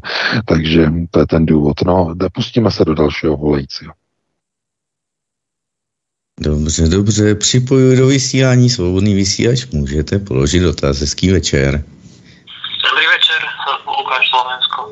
Ja som chcel pána Veka doplniť ohľadom tej situácii u nás na Slovensku, lebo vy hovoríte, že to, že republika vlastne nie je pronárodným subjektom, no ako pre nás to nie je nič udivujúce, keďže vlastne tá strana stojí na dvoch Milánkoch, ktorí vlastne odišli od Kotlebu a ešte ako v strane SNS, však oni hlasovali za tie o, biozložky do našich motorových palív, na, do benzínu. Napríklad potom hlasovali proti voľbe prezidenta zo zahraničia.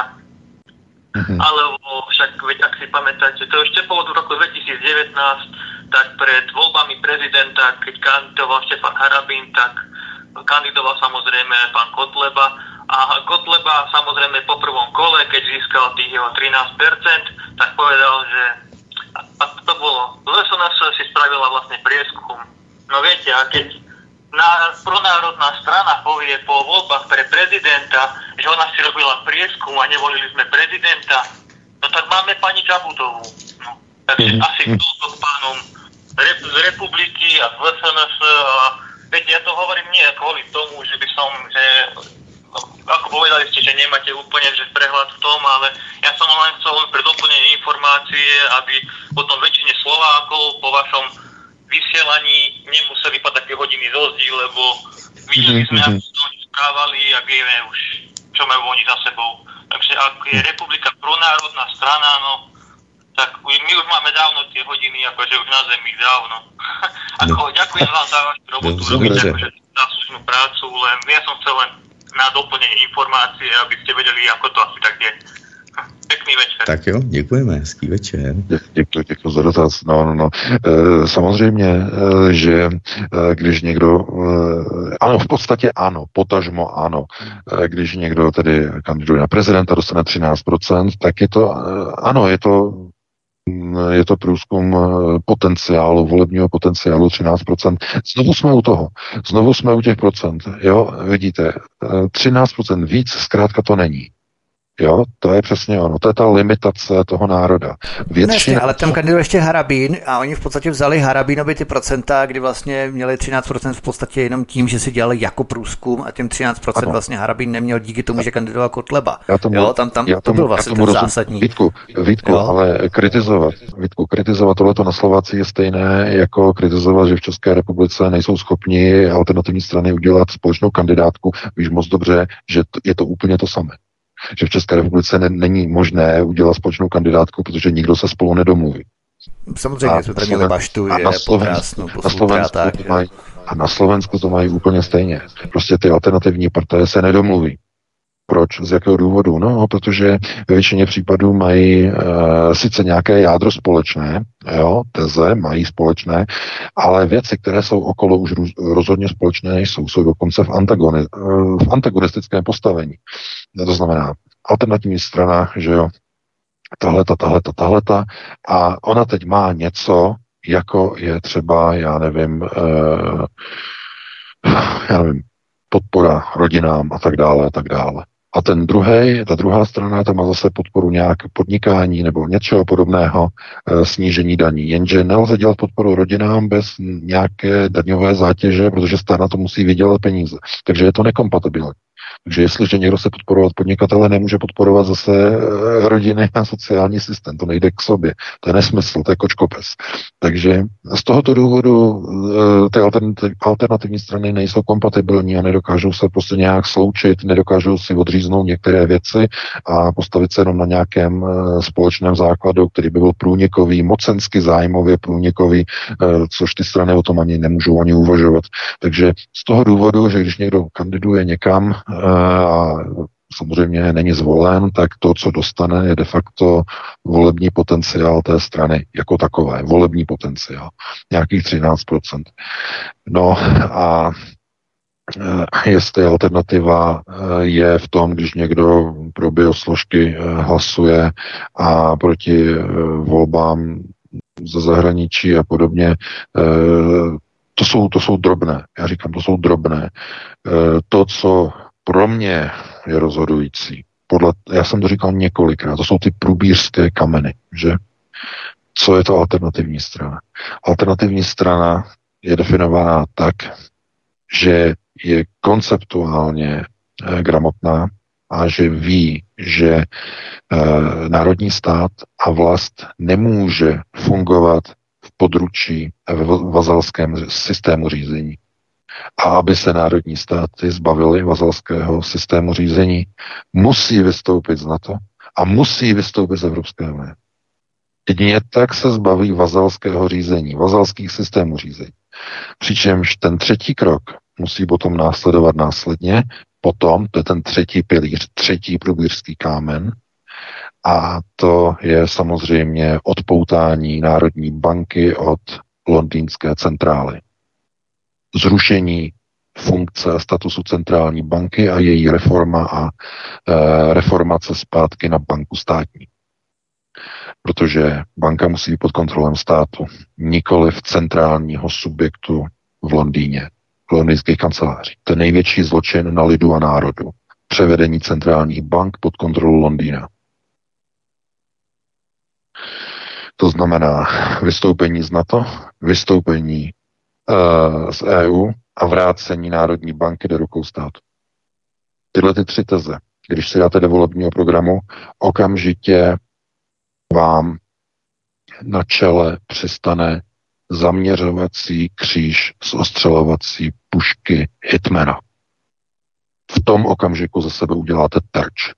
Zautočíte na sionistický globalismus, zatútočíte na eh, hlavní věrchušku světové moci a v tom okamžiku vás zahájí.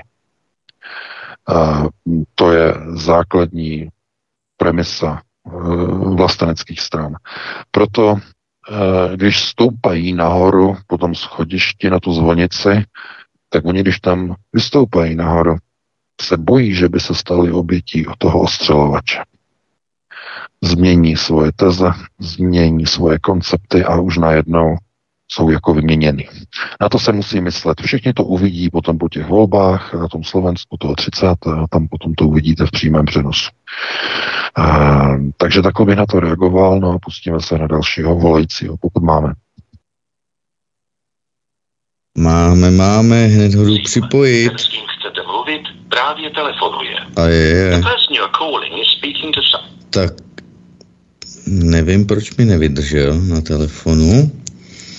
A měl tam další... Tam bude volat někdo jiný. tak uvidíme. V tom váku, když ještě někdo nevolá, tak abych se ještě zeptal na tu uh, informaci, kterou jsme měli v rámci první otázky, zakomponování v té první otázce ohledně amerického republikánského prezidenta, který vyzval rodiny s dětmi, aby utekli z Kalifornie. Uh, VK, co to má být? Takovou vtipnou vložku. To, ten, to vtipné ano, není tady. Ten, není to, to vůbec není vtipné. No. Je to kvůli tomu, že v, eh, v Kalifornii schválili, kalifornský parlament schválil zákon, který umožňuje odebrat dítě rodině, jestliže dítě eh, eh, řekne ve škole a zjistí, že jeho rodiče odmítají změnu jeho pohlaví, dítě chodí do školy na takzvaná genderová studia. Na základních středních školách jsou genderová studia, kde děti e, diskutují e, s činovníky e, z neziskovek o tom, jaké to je prostě mít jiné pohlaví, jestli se cítí rybou nebo létajícím delfínem a podobně. A jestli e, jim nevadí, že mají penis, nebo jestli e, jim vadí, že mají vaginu a podobně, jestli by se chtěli nechat přešít a podobně. A dítě, když řekne, že jo, že se cítí jako opačné pohlaví, nebo že se cítí jako, že pohlaví nemá, nebo že se cítí jako létající velryba, tak eh, oni to zapíšou do toho papíru a když oni zjistí, že rodiče jsou proti tomu, tak eh, podle toho nového zákona mohou to dítě odebrat s tím, že rodiče obviní ze zneužívání dětí, protože jim brání ve změně genderu. Tohle to schválili v Kalifornii poslanci.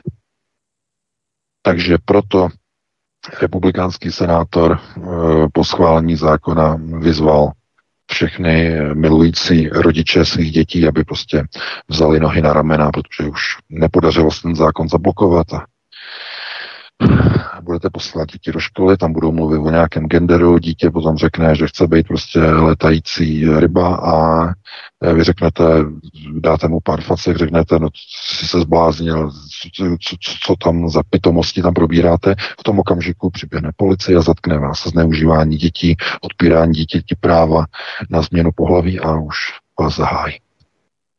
Takže to je, no, to je síla. Kdy to přijde do Evropy, je to jenom otázkou času. Takže máme někoho volajícího? Máme? Máme, Halo, máme, už ho beru do vysílání. Tak, svobodný vysílač, hezký večer, můžete položit dotaz.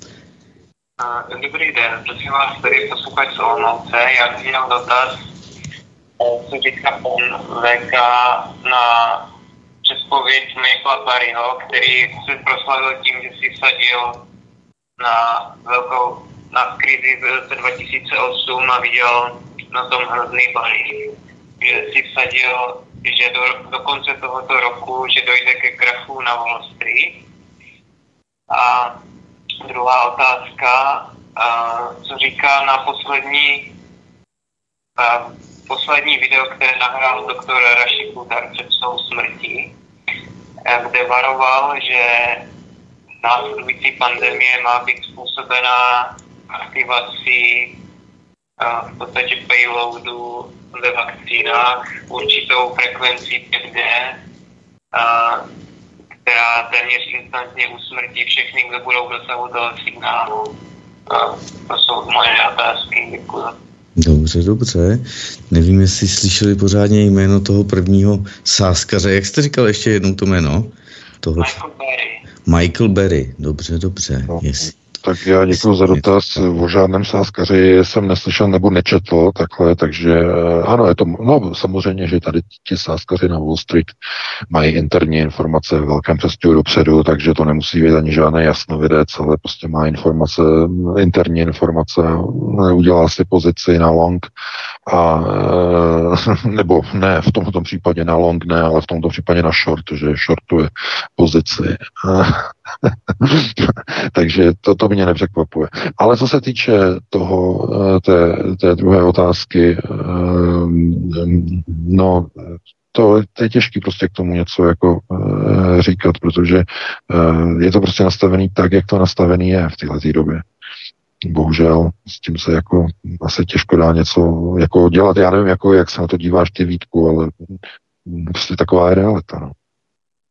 Když v rámci signálu, v rámci těch vakcín, jak posluchač uváděl, že by něco v rámci, v rámci těch vakcín, v rámci těch vakcín, protože je jasné, že bude snaha samozřejmě někde jo, někde zase znova získat kontrolní řídící proces před americkými volbami, zejména ve Spojených státech.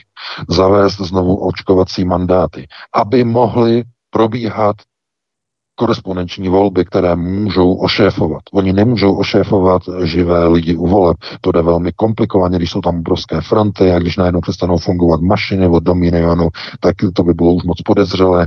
Takže Oni chtějí znovu udělat eh, covidovou éru nebo jakou jinou vakcinační éru, že jo, někde nějaký e, moribundus a aby prostě bylo ukotveno, že lidé můžou hlasovat dálkově To oni budou potřebovat.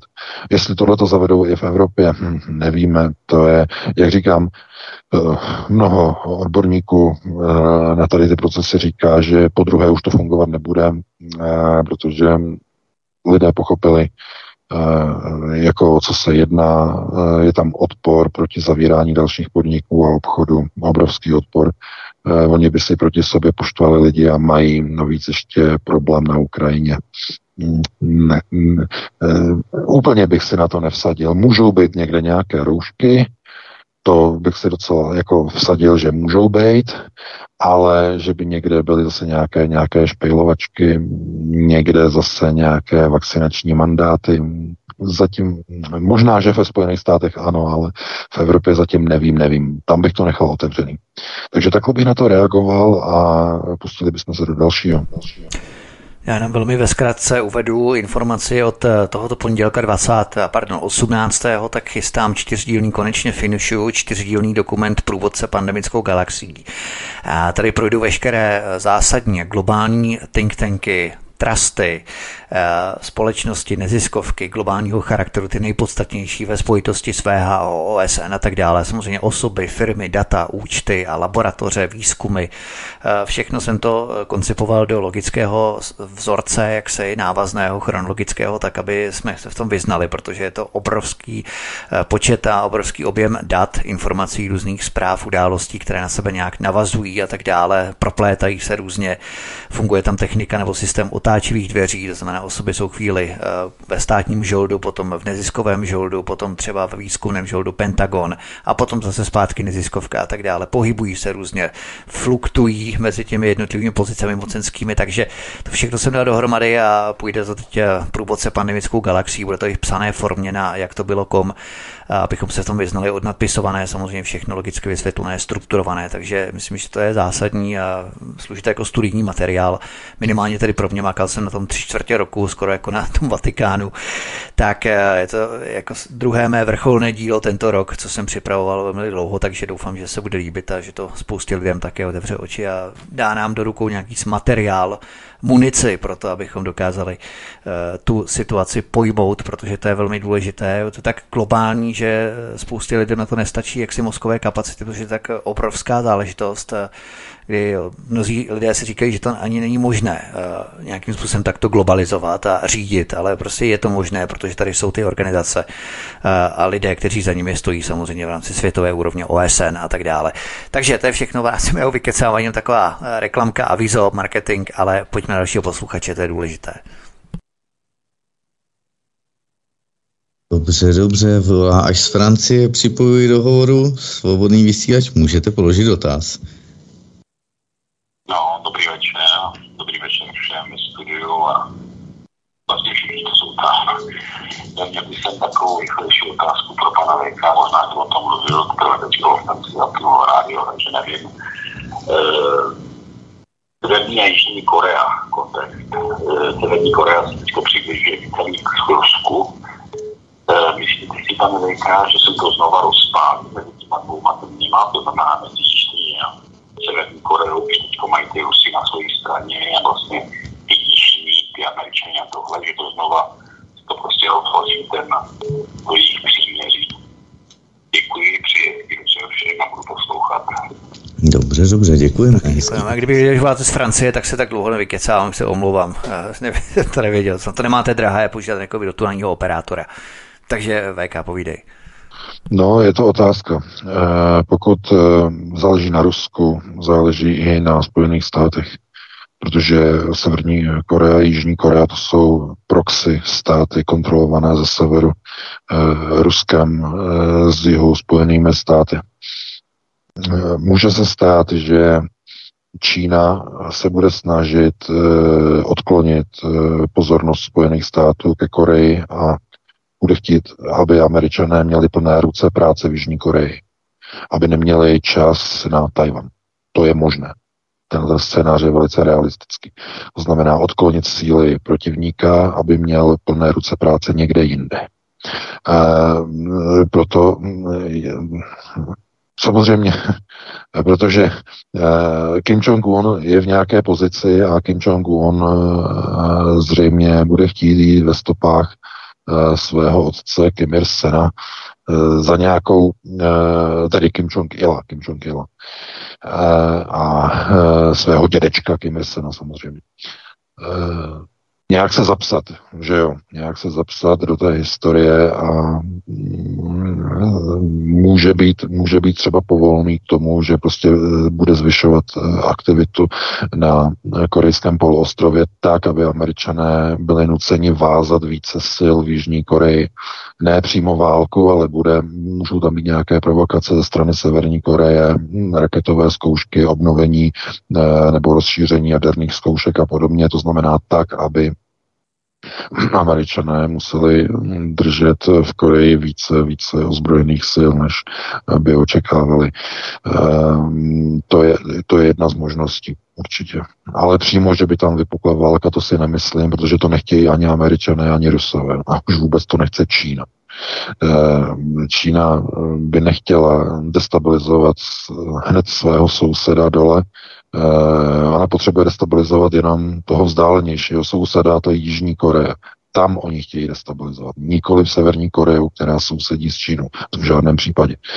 Takže takhle bych na to reagoval a pustíme se do dalšího volajícího. Máme 2057, 21, tak, tak ještě stihneme jedno. Posledního. Posledního posluchače. Tak, já ho připojuji do vysílání, svobodný vysílač, můžete položit dotaz, hezký večer. Ano, slyším, moment, že se rádi E, slyšíme se teda, jo? Ano, ano. Já musím zastavit rádio, omlouvám se. Tak e, já jsem se, já vás všichni zdravím, jsem ve vysílání. Ano. Jo. Já vás ano, zkuste, ručně, stručně. Ale vás, všichni posluchače. Já jenom jsem se chtěl zeptat, jak že mám málo, málo informací nějak z té Afriky, jo Eh, tam se mi jedná o to, že je vlastně tam plnonárodní, teda v tom Nigeru, plnonárodní vláda, jo, plnonárodní prezident. A že jak to vypadá s těma Wagnerovcema, tak mám prostě málo informací z toho Nigeru, jo. Já vím, že to jsou prostě... Dobrá. Dobře, Takže situace v Nigeru, myslím, že tomu rozumíme. Dobře. Ne, ne. Je to jasné. Situace v Nigeru. Hezký večer, děkujeme za telefon. Eh, VK, co máš k Nigeru? Máme nějaké další informace, kromě teda těch povšechních základních, co jsme už deklarovali? Země, jednotlivé země jako vás hromadí eh, ozbrojené síly eh, v přípravě na invazi do Nigeru. Z tohoto důvodu přiletěl včera Sergej Surovikin, nově jmenovaný velitel eh, ozbrojených sil společenství nezávislých států, eh, přiletěl do Mali a koordinuje tam s tamními generály zřejmě z nejvyšší pravděpodobností taktiku a obrané operace v Nigeru po případné invazi zemí ECOWAS do Nigeru. Takže tam se schyluje k válce. To jsou poslední informace z Nigeru. No, takže to je všechno. Máme 22 hodin. Eh, Vítku, já se s tebou loučím, loučím se s tebou, Martine. Eh, omlouvám se, že kvůli těm technickým problémům to dneska bylo opravdu o půl hodiny eh, kratší, než to bylo, ale stihli jsme všechno a doufám, že příští týden si to vynahradíme, no a přineseme nová témata, aktuální témata z domova i ze světa. Já vám pro tuto chvíli přeji krásný, pěkný večer, spát ještě asi nepůjdete, předpokládám. No, užijte si samozřejmě víkend a celý příští příští týden a uh, loučím se tedy s tebou Vítku, s tebou Martina a se všemi našimi posluchači. Já se s tebou taky loučím VK, měj se moc hezký, hezký víkend, tobě taky Martine i vám milí posluchači. Jenom taková noticka na závěr, pokud chcete hlasovat a budete chtít třeba kalendář v rámci studia Tapin Radio ledňových pořadů, které chystám příští celý rok 2024, hlasujte na jak to bylo kom, tam máte všechny informace, můžete si sami sestavit kalendář v rámci grafik, které budou pro každý měsíc, v rámci pořadů, které se ten měsíc budou vysílat a pojedeme na startovači kampaň. Všechno se včas dozvíte, všechno všechno včas bude uveřejněné právě na jak to bylo a i na dalších platformách svobodného vysílače. Takže to by bylo všechno. Mějte se moc hezky. Děkujeme vám za podporu, za sdílení našich pořadů.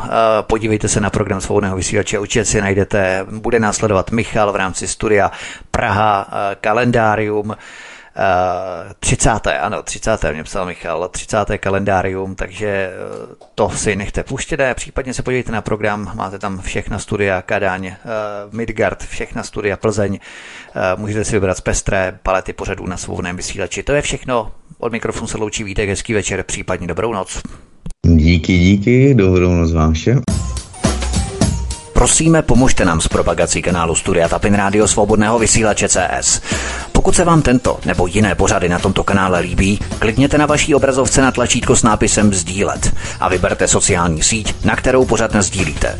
Jde o pouhých pár desítek sekund vašeho času. Děkujeme.